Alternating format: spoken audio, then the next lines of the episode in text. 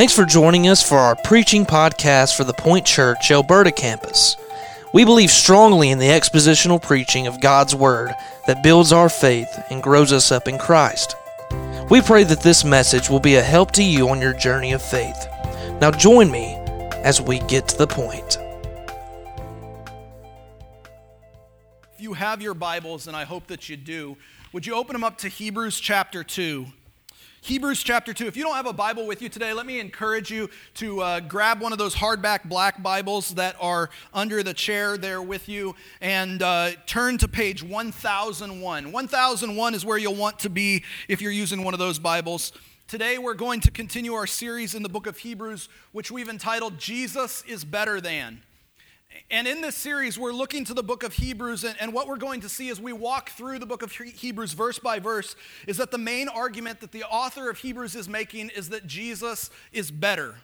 The whole book of Hebrews is committed to the unmitigated supremacy of Jesus Christ and on working to ensure that we understand that as his disciples and, and why that's so important for us.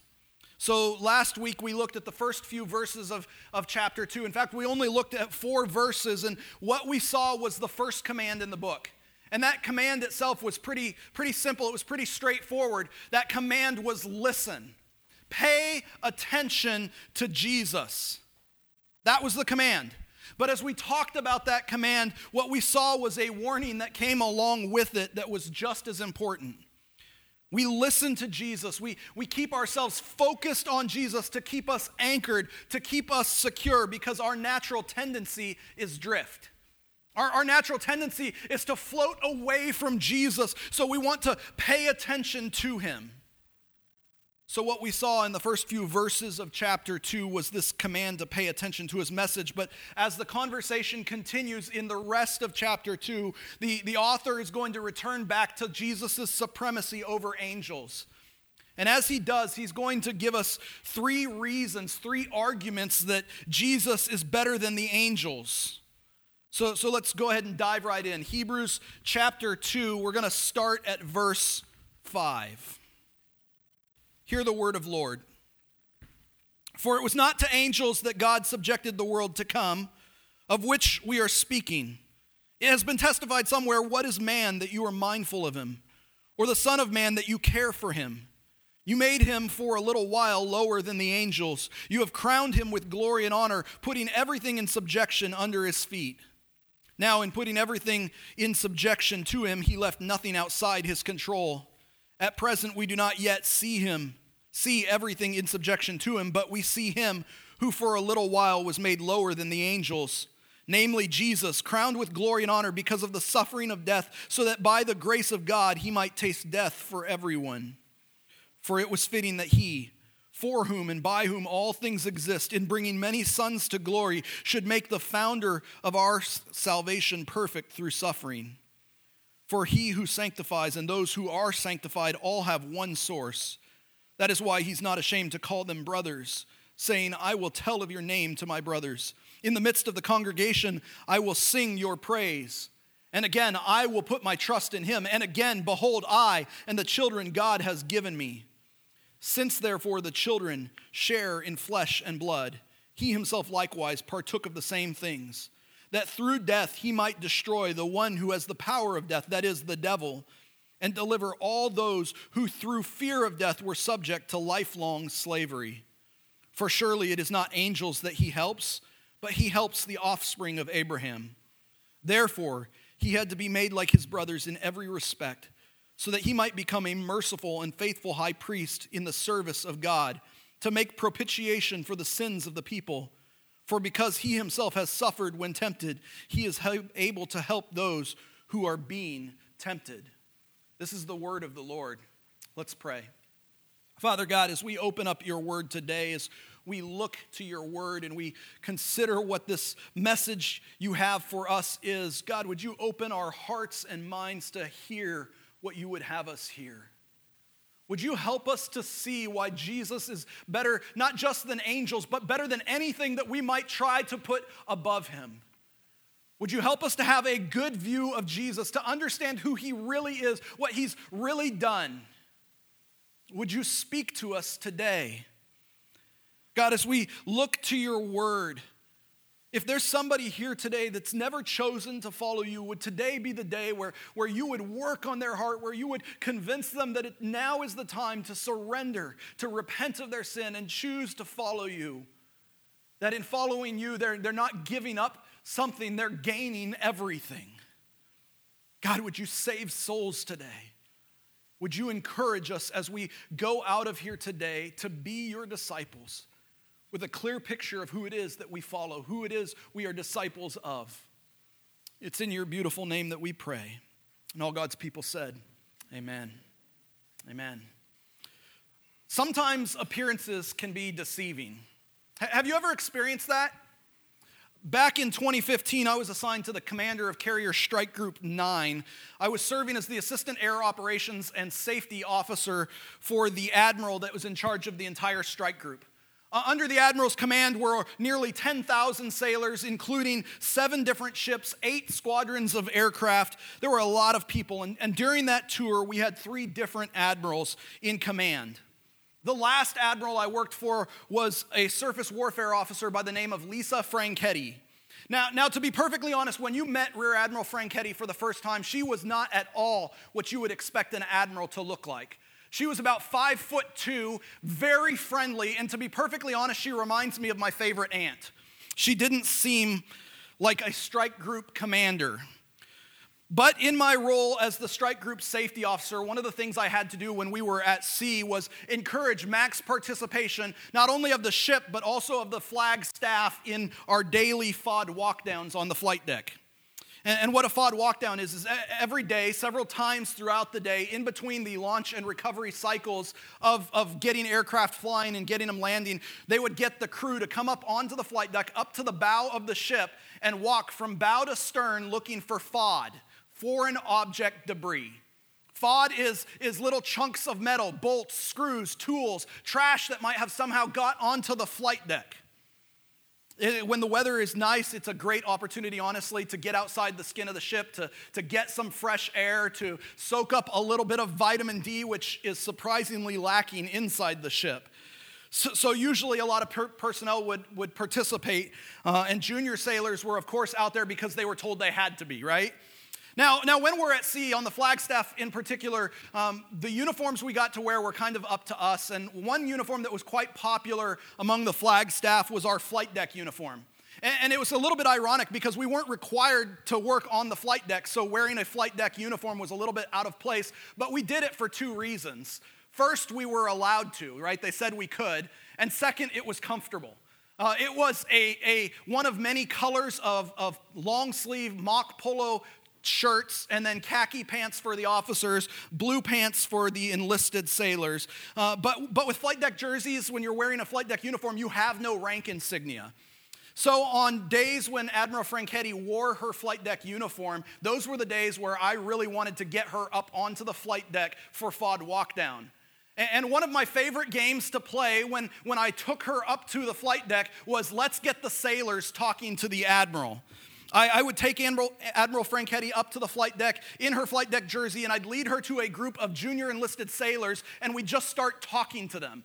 And it was amazing how quickly and how open these sailors would be with her because they didn't realize who it was they were talking to. They, they would say whatever came to their minds, completely unguarded, sometimes probably not the best thing that they should say to an admiral. Eventually, as we were doing this, the admiral would see some senior officer on the flight deck. She'd break off to go talk to them. And I had so much fun asking those sailors if they recognized who it was that they had been talking to. And as I revealed to them that they'd been talking to the admiral, their facial expressions were hilarious. Sometimes appearances can be deceiving. Sometimes people are more important, more powerful than we realize. And as we look at this section of Hebrews chapter 2 today, what we're seeing is that these Jewish Christians who were living there seem to be uh, living the same experience. So, as we look to the rest of chapter 2 today, I, I, I need you to remember that recurring thread that we saw the, from just the very beginning of chapter 1, because it's going to help us to understand the message that, that we're getting to here. Remember in chapter one, the author was working to show that Jesus was a better messenger. He was better than the prophets, but he was also better than the angels. And that was important because, unlike today, these early readers of this letter, they had a much higher view of angels than we have. For, for them, angels were mighty warriors. Angels were the very mouthpiece of God as he spoke to his people. Angels were the ones who had delivered the law to Moses, which is how they knew how to get to God in the first place.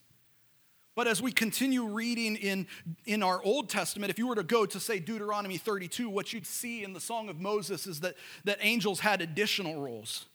You see, the Bible tells us that, that they were given the administration of the, of the present world. It was under their control, their authority. They, they seem to have had some sort of dominion over the present world under God. All, all that to say that this first audience that read through Hebrews had a very high view of angels, and that high view of angels seems to have lowered their view of Jesus. It, it seems to have subjugated it to angels, put, placed it where it doesn't belong. And that's a problem. Because if you're going to be a disciple of Jesus, if you're, if you're going to follow Christ, you need to know who it is you're following. You need to have a right view of who Christ is. And that was as true for them as it is for us today. Because while we might not have the same kind of view of angels, we might not place them in a position uh, of prominence over Jesus. That, that might not be what we do. Eh, we don't have, if we don't have this right view of Jesus, odds are fairly good. We're going to place someone or something over him. So, in the remainder of chapter 2, what we're going to see is that the author of Hebrews is going to work to show that Jesus is better than angels and he's going to use three main arguments to show us why that's the case. The first argument that the author uses is in verses 5 through 9. And the point he's going to make is that Jesus is better because Jesus sacrificed himself for us. Jesus sacrificed himself for us. Take a look starting at verse 5. For it was not to angels that God subjected the world to come, of which we are speaking. It has been testified somewhere, What is man that you are mindful of him? Or the Son of Man that you care for him. You made him for a little while lower than the angels. You have crowned him with glory and honor, putting everything in subjection under his feet. Now, in putting everything in subjection to him, he left nothing outside his control. At present, we do not yet see everything in subjection to him, but we see him who for a little while was made lower than the angels, namely Jesus, crowned with glory and honor because of the suffering of death, so that by the grace of God he might taste death for everyone. So, what we're looking at here in, in this little chunk of the letter is, is an argument that's being built around Psalm 8. But, but before he gets to Psalm 8, the author points out that while God had entrusted the administration of the present world to angels, that was not the case of the world to come. And that phrase, the world to come, there is a reference to the new order that's inaugurated at Jesus' enthronement in heaven. Following his resurrection, as he goes up to heaven, sits down at God's right hand, that's the new order. That's the world to come that they're talking about here. So he makes that statement, and then he quotes from Psalm chapter 8, verses 4 through 6. But if you really want to understand the, the importance of Psalm 8, it, it helps us to read the, the whole psalm. So let's turn back there. Let's take a look at Psalm 8. It's a short psalm. If you're using one of the Bibles under your chairs, it's on page 450. Psalm 8, starting at verse 1. o Lord, our Lord, how majestic is your name in all the earth. You have set your glory above the heavens. Out of the mouth of babies and infants, you have established strength because of your foes to still the enemy and the avenger. When I look at your heavens, the work of your fingers, the moon and the stars which you have set in place, what is man that you are mindful of him, or the Son of Man that you care for him?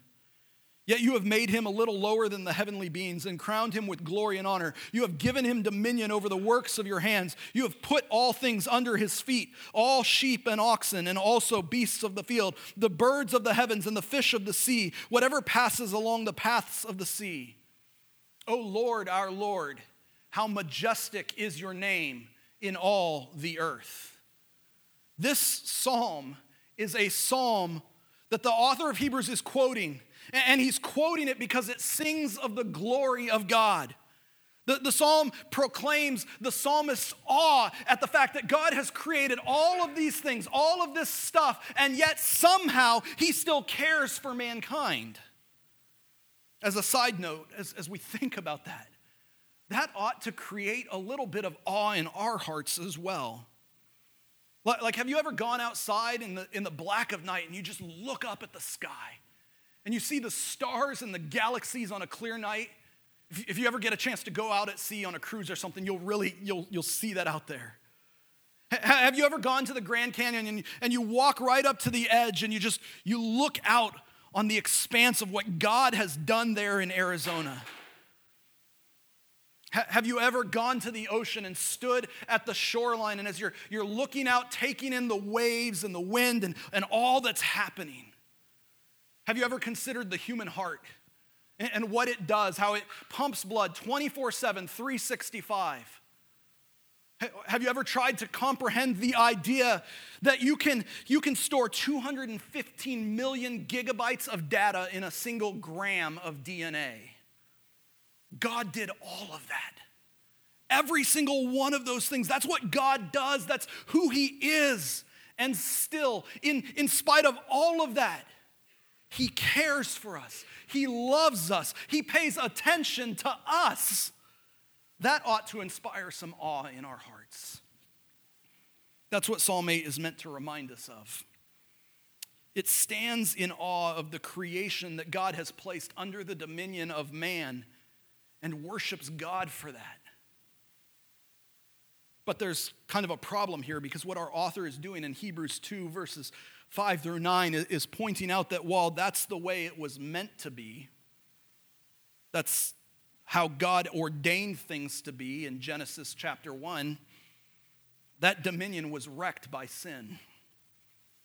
Because of sin, man is not exercising dominion over creation. That's what he means when he says at the end of verse 8 At present, we do not yet see everything in subjection to him.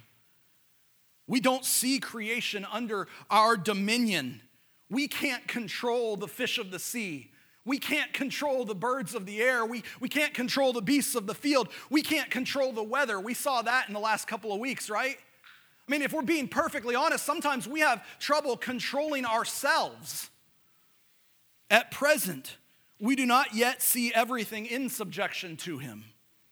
But then look at verse 9, because while we don't see everything in subjection to mankind like it was ordained to be, do you know what we do see? We see Jesus. But we see him who for a little while was made lower than the angels, namely Jesus, crowned with glory and honor because of the suffering of death so that by the grace of God he might taste death for everyone. We see Jesus. Jesus, God the Son, who became a man so that he could suffer and die for man's sin, so that he could restore the dominion that was lost because of sin. Think about it. When Jesus was on the earth, he had the authority, he had the dominion that we lost and in Eden. Think like there are examples. Jesus, he commanded the fish of the sea, and the disciples' nets were overflowing. Jesus spoke the word, and the rooster crowed on cue. The Bible tells us that when Jesus was out in the wilderness, as he was fasting and praying, as he was being tempted, he was accompanied by wild animals. Jesus walked on water. He commanded the wind and the waves, and they obeyed him. Jesus had the dominion that was lost when sin fractured all of creation. But what our author is saying is that that dominion that Jesus had went beyond that. All things are subjected to him. All things in such a way that nothing, not even the angels, is not under his control. Jesus was made lower than the angels. He, he put on flesh so that he could taste the sting of death for our sake.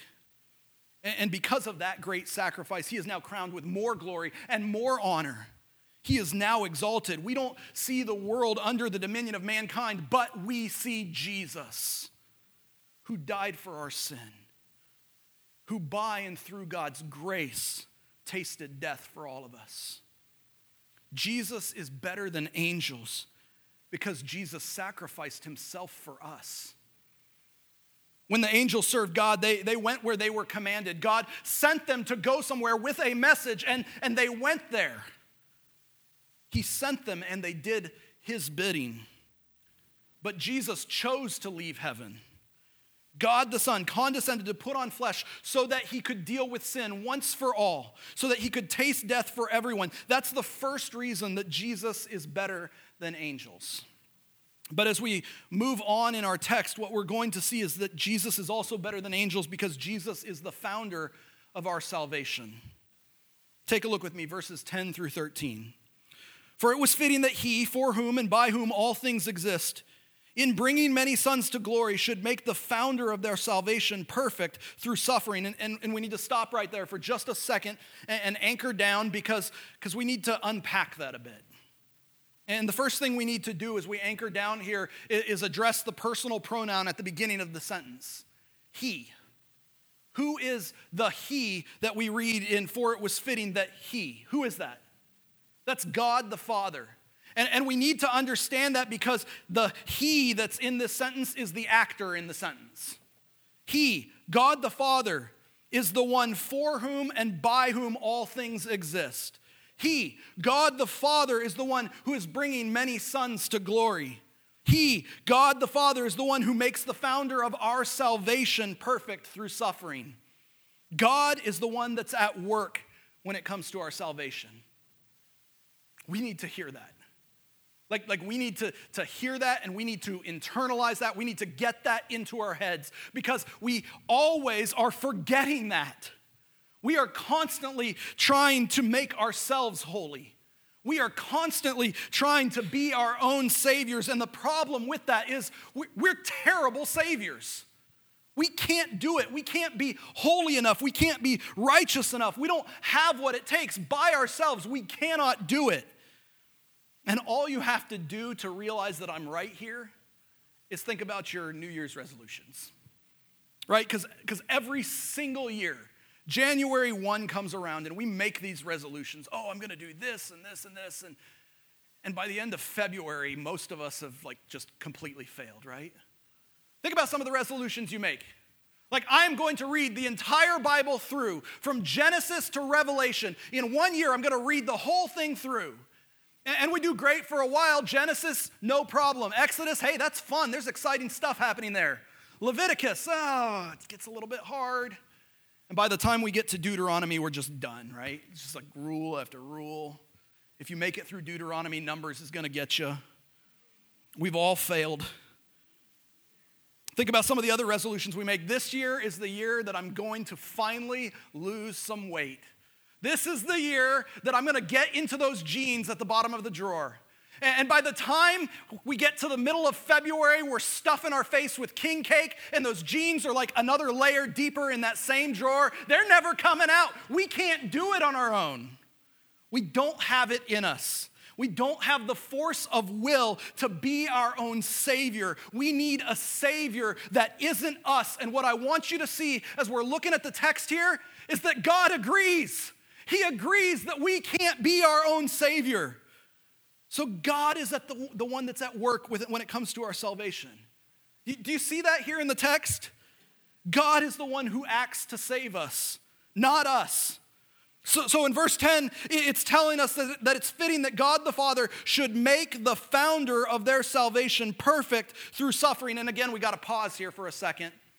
Because this is one of those, those texts we read in Scripture, and, and on first looking at it, that, that gets really hard really fast, right? Like, wait a minute, what, what's the saying here? What's the saying? Because at first glance, as I look at it, it almost seems like God is saying, or it's saying that God the Father had to make the founder of our salvation, which, which the context clues here are, are pointing to, making clear is Jesus. It's saying that it had to make Jesus perfect. And, and if you're anything like me, you're asking, wait a minute, isn't Jesus God? And if Jesus is God, isn't, isn't he perfect already? Is the text telling us right here that, that Jesus isn't perfect? It's hard, right?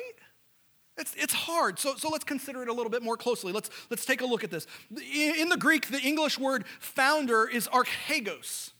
Archegos can mean founder, but it can also mean pioneer, author, or chief. It shares the same root as the English word architect. He's the one that's making the plan. He's the one that makes the way that leads to salvation. He blazes the trail for us to follow. And here it's clear that Jesus is that trailblazing pioneer. But, but what does it mean if the author is saying that God the Father had to make our trailblazing Savior perfect? If Jesus is the Son of God, if he is the radiance of the glory of God, the exact imprint of his nature, as we saw back in chapter one a few weeks ago, how can he need perfecting? The answer is he doesn't. Jesus, God the Son, already is perfect. That, that's already been established earlier in this letter. But what the author is telling us is that the perfect Son of God has become the people's perfect Savior opening up their way to God. And in, in, in order to do that, he had to endure suffering and death. Frederick Bruce said that the pathway of perfection which God's people must tread must first be trodden by the pathfinder. Only then could he be their adequate representative and high priest in the presence of God. In order for Jesus to be the perfect Savior, he had to humble himself. He had to step down from heaven. He had to put on flesh. He had to live like we live, except without sin. He had to experience all that we've experienced, but without failure. The perfect Son of God had to come to earth and live a perfect human life. He had to suffer and die in our place in order to give us his perfect salvation. He had to do all of that so that he could be the founder, the pioneer, the architect, the pathfinder of our salvation. That's what we're seeing here in verse 10.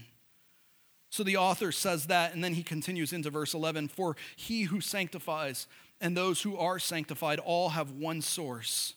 And again, this is pointing to the fact that it's, it's God who saves us. We don't save ourselves.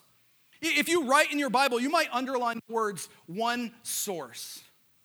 At some point in my previous Bible study, I underlined them and then I added the note it's not me, it's God.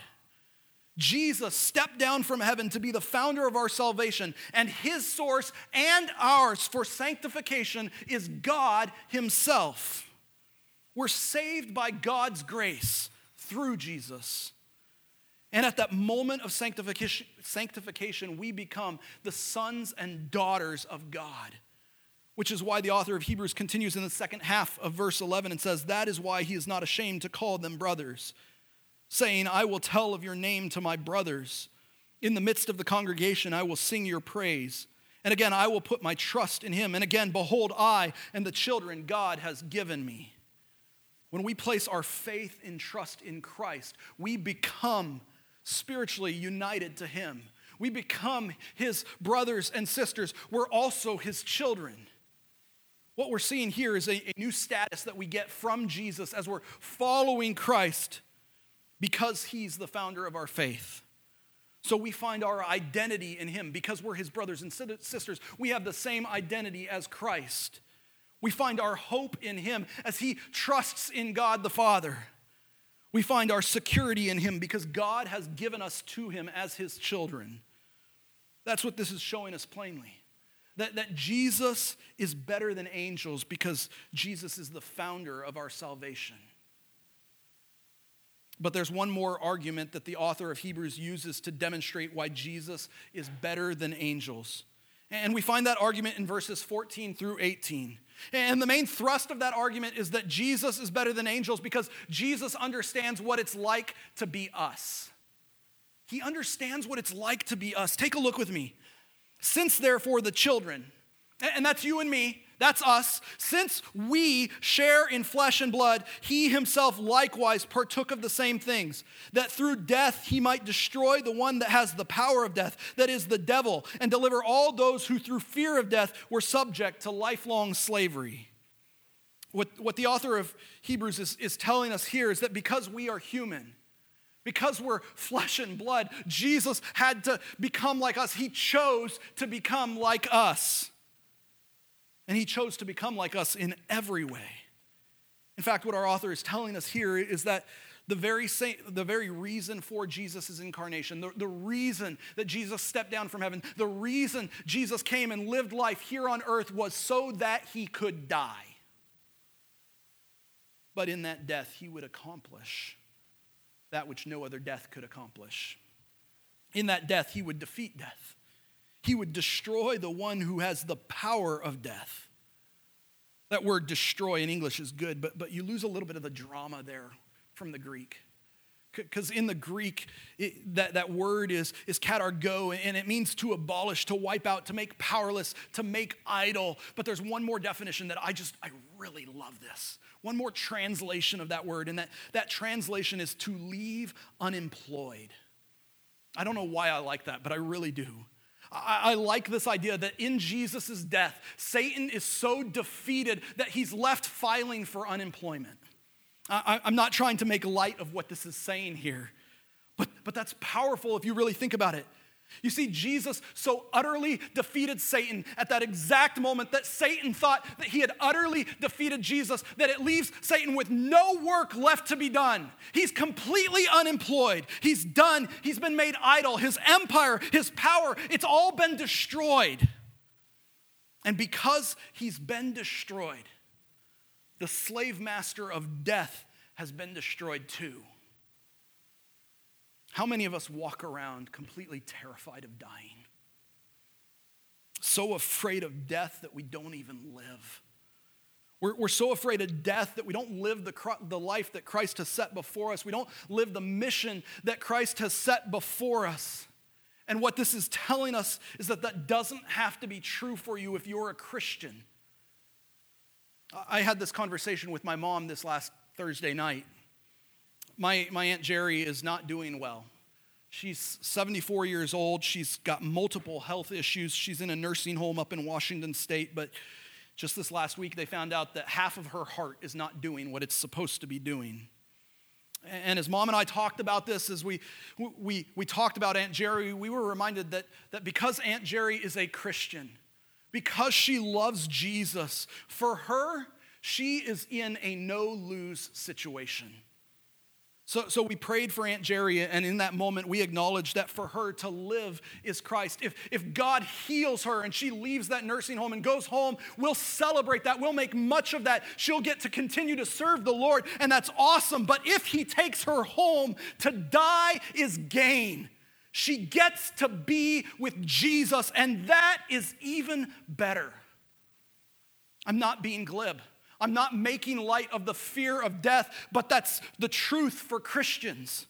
The Apostle Paul told us that, and listen to how he said it. Listen to his words because you can, you can feel the tension that Paul was experiencing towards the end of his life when he wrote in Philippians chapter 1 For to me, to live is Christ, to die is gain.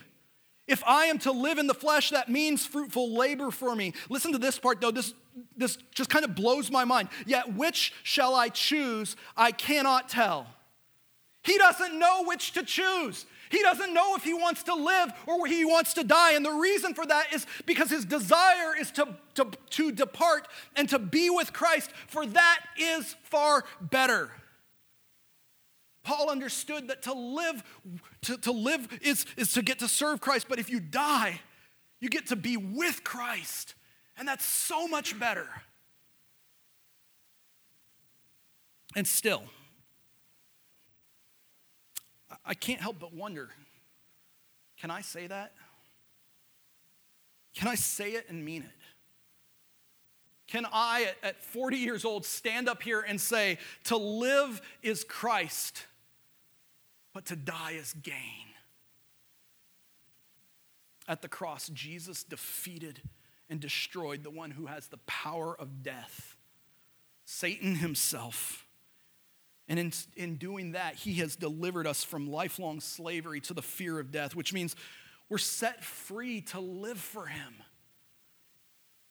We're set free to live big for him. We, we don't have to worry. We, we, we can say, if I serve God and I die in the process, I win.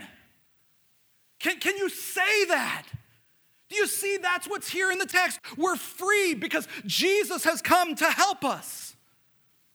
That's what the author of Hebrews is saying here, and it continues on into verse 16. For surely it is not angels that he helps, but he helps the offspring of Abraham. Jesus came to help the offspring of Abraham. Who's the offspring of Abraham? Who is that? That's us. You don't have to be a Jew to be Abraham's offspring. Your faith is what secures your inheritance, not your DNA. That's what Paul tells us in Galatians chapter 3. Know then that it is those of faith who are sons of Abraham. And, and the scripture, foreseeing that God would justify the Gentiles, that's you and I, by the way, by faith, preached the gospel beforehand to Abraham, saying, In you shall all the nations be blessed. So then, those who are of faith are blessed, along with Abraham, the man of faith. Who did Jesus come to help? He came to help us. And look what that means. Because he came to help us, verse 17 tells us, therefore, he had to be made like us, or made like his brothers in every respect, so that he might become a merciful and faithful high priest in the service of God, to make propitiation for the sins of the people. For because he himself has suffered when tempted, he is able to help those who are being tempted. Think about that. Jesus came and was made and he was made like us in every respect.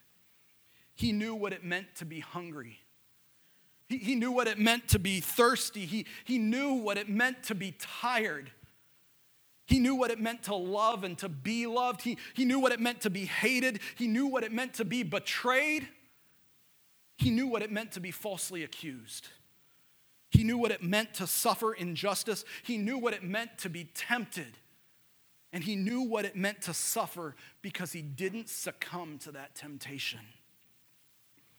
And every time I've read that passage here in Hebrews and I've, I've thought about Jesus' temptation every single time. I don't know why. My brain always has gone to Jesus' temptation by the devil before his ministry began as he was out fasting in the wilderness.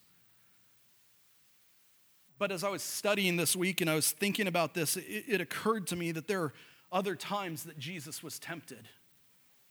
That, that the Gospels tell us about other times that Jesus was tempted. Matthew chapter 27, verses 39 through 44. It's Friday morning and noon is quickly approaching. Jesus has been up all night long, but now he's hanging there on the cross. He's, he's got nails in his hands and his feet. He's got a crown of thorns on his head. His back is bloodied and open from the scourging that he'd received. He's weak. He's tired. He's suffering. And if all that weren't enough, we read that those who passed by derided him, wagging their heads and saying, You who would destroy the temple and rebuild it in three days, save yourself. They're tempting him right there. If you are the Son of God, come down from the cross. So also the chief priests with the scribes and elders mocked him, saying, He saved others, he cannot save himself. He's the king of Israel. Let him come down from the cross and we will believe him. He trusts in God. Let God deliver him now if he desires him. For he said, I am the Son of God. And the robbers who were crucified with him also reviled him in the same way. Has it ever occurred to you that Jesus could have come down off the cross?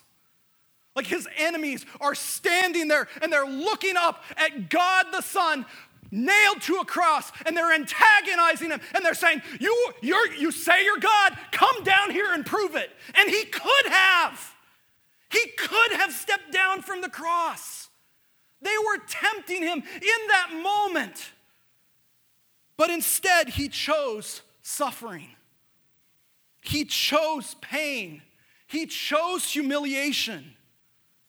He chose to reconcile sinners to himself.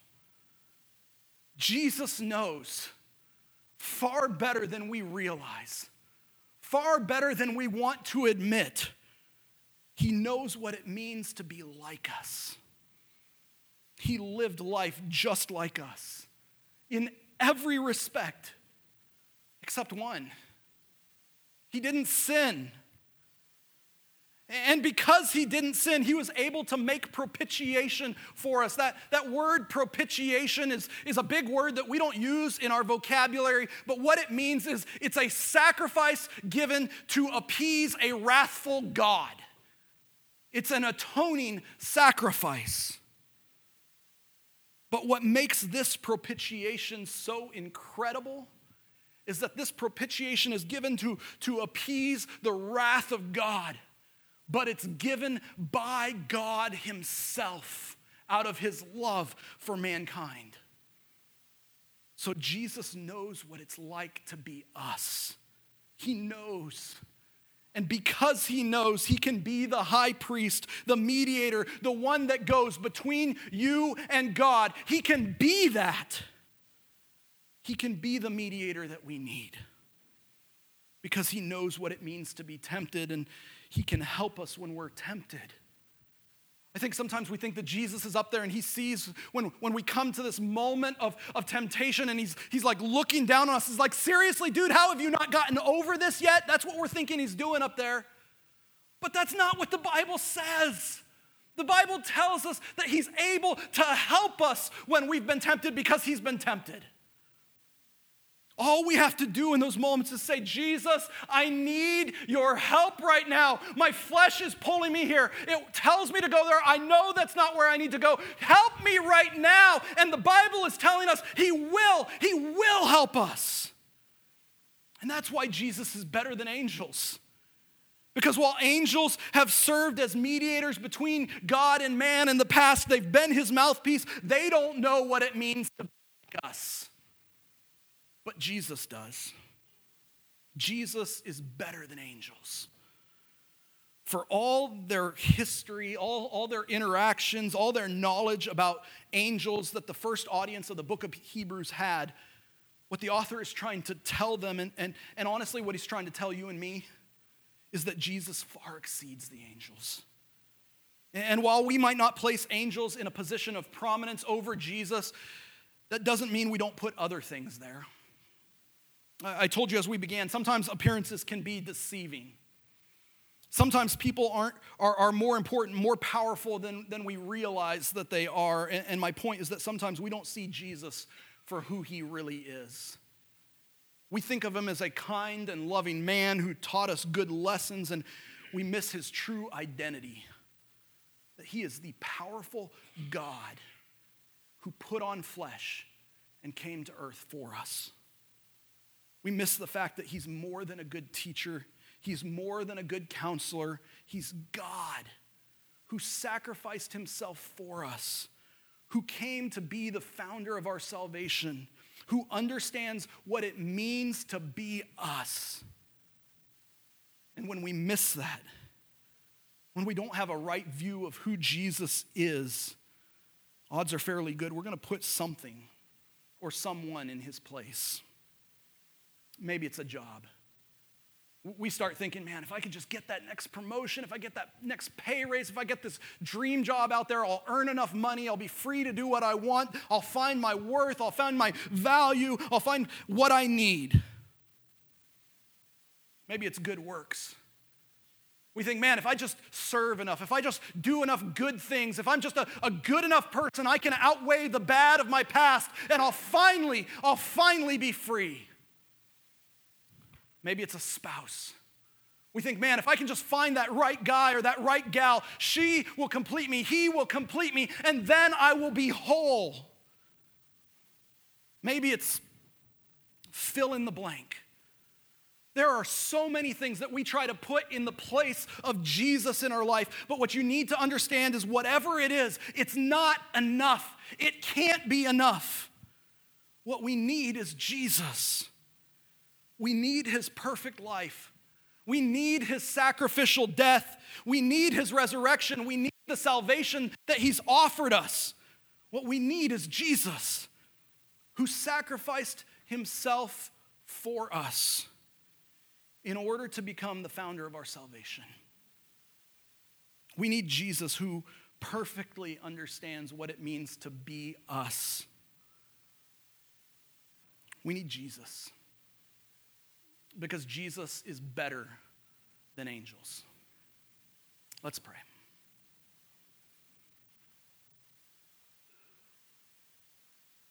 Father God, as we think about this text, uh, at first glance, as we, we think about the argument that the author of Hebrews is making here about how Jesus is, is, is better than angels, we, we think about it, we, if we're being honest, we kind of say, yeah, duh. Course he's better than angels.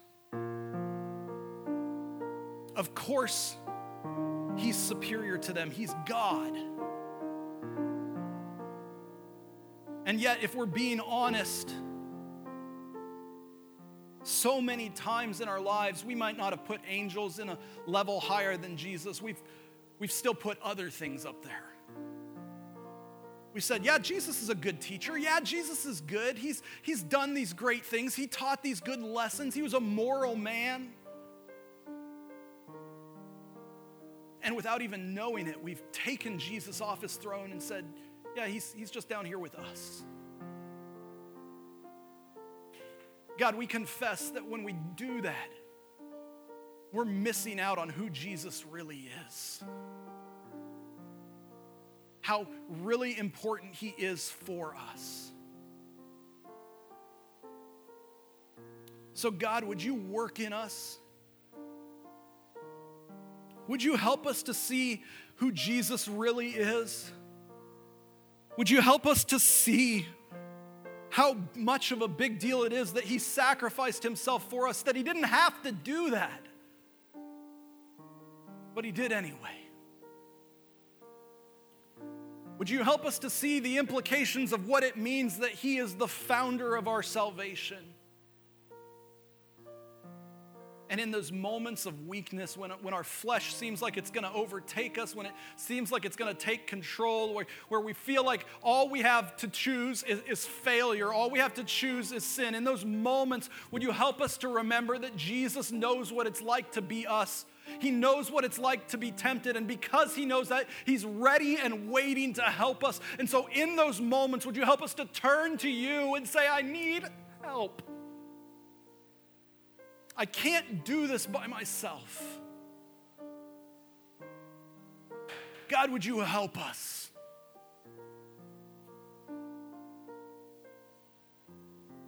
Maybe you're here today and, and, you're hearing me talk about this gospel message that Jesus came and lived the life that we couldn't live, that he, he died the death that we deserve to die. You're, you're hearing that and you're saying, Man, Josh, I, I've heard that before, but, but right now something's different. Right now, I, I want more. I, I'm hearing what you're saying, and, and there's this desire in me, and I can't really explain it right now.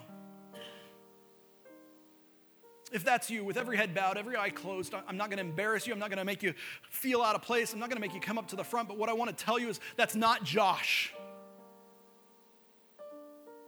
That's the Holy Spirit at work in your heart. Follow that lead.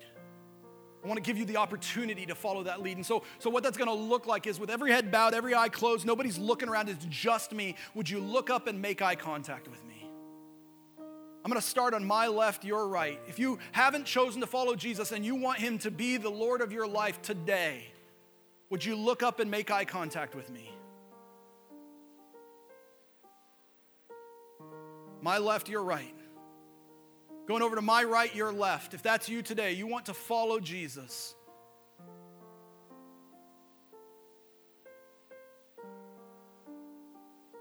If that's you, it's not a magic formula that you have to follow. You just need to pray something to the effect of Jesus. I recognize that I'm a sinner, that, that I failed, that I can't make myself holy and righteous. Would you forgive me of my sin? Would you be the Lord of my life? Would you empower me to follow you? If that's you today, and you pray something like that, and you mean it, Christ will answer that prayer. There's some follow up that I'd like to do. So after the service, come grab me. grab Brother Ricky. There's a few other men in here that you can talk to. Come talk to us. We'll help you along with the next steps that you'll want to follow. Don't try to follow Jesus on your own. Let's do it together. Father God, we thank you for this time that we've had together today. As we prepare to head out of here today, God, would you go with us? Would you help us to be your disciples? Would you help us to be the men and women that you've called us to be? Help us to follow you, to, to be your mouthpiece, to speak when you give us the opportunity. We love you, Lord Jesus. It's in your name we pray. Amen. Every week, as we close out our service, we remind ourselves that it's not about the service here, right? So, would you stand with me and we're going to recite Matthew 28 together? We'll put it on the screens. You don't have to do it from memory. And Jesus came and said to them, All authority in heaven and on earth has been given to me. Go therefore and make disciples of all nations, baptizing them in the name of the Father and of the Son and of the Holy Spirit, teaching them to observe all that I have commanded you. And behold, I am with you always to the end of the age. Every week I, I, I tell you that I love that end part, right? Because we don't go by ourselves, He goes with us.